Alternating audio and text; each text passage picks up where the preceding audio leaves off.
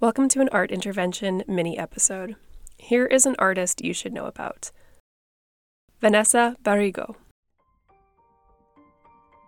In keeping in line with the textile work that is inspired or reminiscent of the ocean, we're talking about Vanessa Barragão's work today.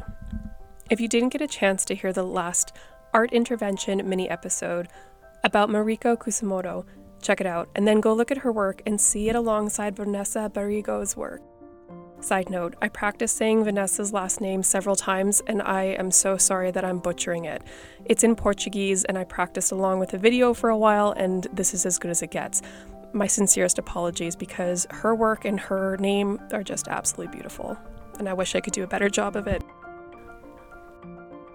The two artists, Barragão and Kusumoto, are so incredibly different, but are able to tackle work that has some similar elements, and both are so unique that you will wind up transfixed by the work.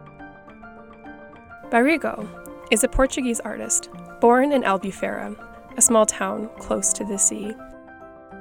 The sea was, and continues to be, the source of her inspiration for her complex textile works her art practice and her education and training has taken her to all sorts of places across Portugal, but she is now home working out of a studio in Albufeira.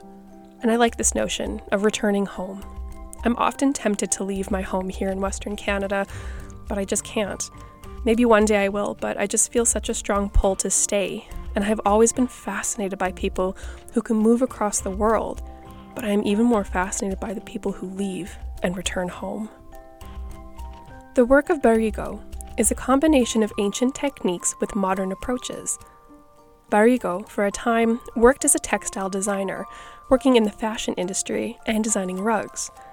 She has brought these complex skills to her current practice. Barragão creates sculptural works using waste fabric such as wool, old t shirts and clothing, yarn, and recycled fabrics, her sculptural pieces appear to be complex coral reef systems that seamlessly blend colors and textures together. It's haunting to believe that works like Barragão's may soon serve as the only reminders that we have of what coral reef systems once looked like. Pictures are great, but it does not do the actual living systems justice.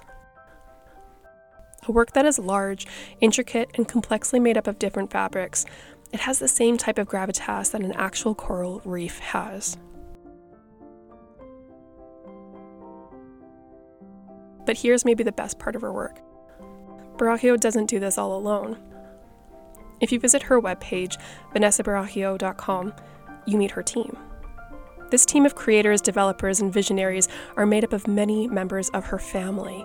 From mother to grandmother, sister to grandfather, this is truly a family undertaking. I'm a knitter, and more recently a crocheter, and I love it. I can't go a day without knitting for at least a few minutes.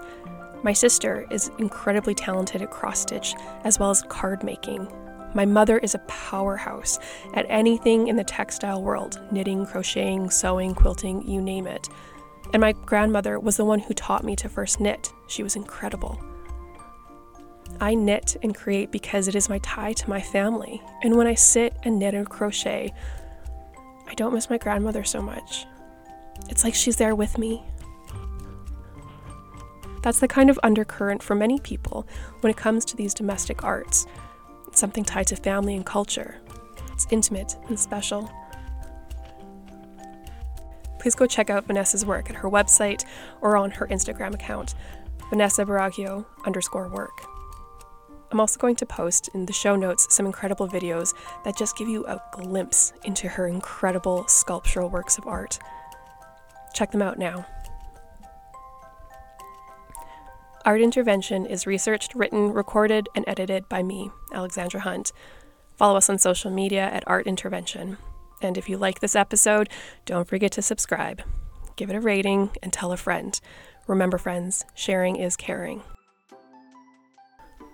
This podcast is created on the traditional territories of Treaty 7 land in southern Alberta, Canada. Thanks so much for listening.